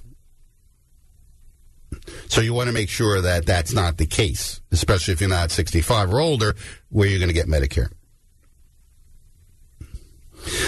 Another thing about rolling over a lump sum pension is you get it out of the company's assets. Now, it's not often that corporations default or, or go bankrupt on their pension, but it's happened. We see municipalities do that. In Detroit, Detroit went bankrupt a few years back. Uh, and people who are in the pension system in Detroit uh, lost uh, 66% of their pension income. Now, if they had rolled that over into their own IRA, they wouldn't be affected by that. So you should uh, consider that as well. I always believe that you should control your own money. Somebody else should not control it. I don't want to wait till the first of the month to get a payment into my account. I want to have my own source of money and funds where I could take it when I want, how I want, in coordination with a financial planner and accountant and make sure I do it the right way. And in many cases, in many cases, I look at lump sum pensions, and the average depends on your age and whatnot, but the, the average payment is roughly six to seven percent of the lump sum. So in a diversified portfolio, there's no reason why you can't take out five, six, seven percent per year and still have a big chunk of money to use in uh, the final years of your life for long-term health care or to leave to your children. But you got to really um, sit down with a financial advisor and really discuss all your options way before it happens. I'm seeing people now that are two years away from retirement, and we're talking about the strategy uh, that we're going to employ as we get closer and closer to retirement. So lots of decisions to make when you retire. What to do with your 401k? If you have a pension, do I take the the monthly income? What about the spousal options? Uh, what's the pros and cons of doing that? Uh, and, and I don't like the fact that my spouse is going to get 50% of what I'm getting now. Why should my spouse get a 50% pay cut because I die? Another thing, too, you got to realize that, you know, if you're taking a pension, your employer wants you to die. I mean, it's true. I mean, from a financial aspect, the, the payments will stop at some point when you and your spouse die. They prefer you die together on an airplane crash as soon as you start getting your payments. And I've seen this. I've seen clients who have taken the monthly income only to pass away early in their lives and leave hundreds of thousands of dollars on the table for their spouse or for their children. So these, these these are life events. I mean, when you're entering retirement, you need you can't do this on your own. You're foolish if you do. See a competent financial advisor. And I'm not talking about a stockbroker or an insurance agent that wants to sell you something. I'm talking about a competent financial planner, certified financial planner that can go over all your options with you. And if you have orphaned 401ks, now's a good time to consolidate them into an IRA account. You got four 401ks, you got four different statements coming in. Why not just roll them all over into one IRA account and invest it properly? Take income as you need it. But too many people are lazy. You know, they, they retire and uh, they just say, oh, I just leave it where it is or they separate. And that's the one thing about 401k or a 403b. A 403b is a 401k like account for people who work for schools or hospitals or government. It's the same thing, same rules. Uh, why not take it and put it into your own account, your own IRA, invest it the way you want? You want to put it all in IBM stock? Go do it. You want to go Tesla? Go ahead, do it. Now, is that smart? No, you don't want to risk your, your retirement in one company. And a good financial planner is going to make sure that you don't do that. That you're diversified, that, that the risk you're taking is appropriate for your age and, and what you need your money to do. Uh, but I see people that have already made the decisions and they were wrong decisions. They've taken the annuity, they've taken the monthly income, uh, and, uh, and I want to bang my head against the wall because you just disinherited your children. There's no money left for them. And think about it: if you had a half a million dollars in a rollover, right, in a, a lump sum pension rollover, and you just take the income it generates, you're still going to have the five hundred thousand for your spouse, and if your spouse passes away, for your children. And that's the thing is that when you die or your spouse dies, it goes back to the company. It doesn't go to your children. You, you, the, the entire inheritance for your children is gone. So, you know, for most people, rolling over the 401k to an IRA, roll if you get a lump sum option in your pension to take it because of the of the flexibility that it offers you as far as how you invest it, how you take it, Things happen in life, uh, that's for sure. And sometimes we need to get our hands on money. But if you're getting a $2,000 a month pension as opposed to a lump sum, you don't have the flexibility to go into that account and take the money out as you need it. And it's all about flexibility and it's all about inheritance. So uh, you're approaching retirement, uh, you have orphaned 401ks. Now's the time to talk to a financial advisor. Right, there you have it. two hours of the best of the financial physician. Hopefully, you learned something. You enjoyed our program today. We'll be, we will be back live next Sunday uh, to talk about money, markets, and politics and to do our normal show. Uh, thanks for joining us. Remember the website, the podcast is there at thefinancialphysician.com. Love your emails. Lou at thefinancialphysician.com. I answer each and every email.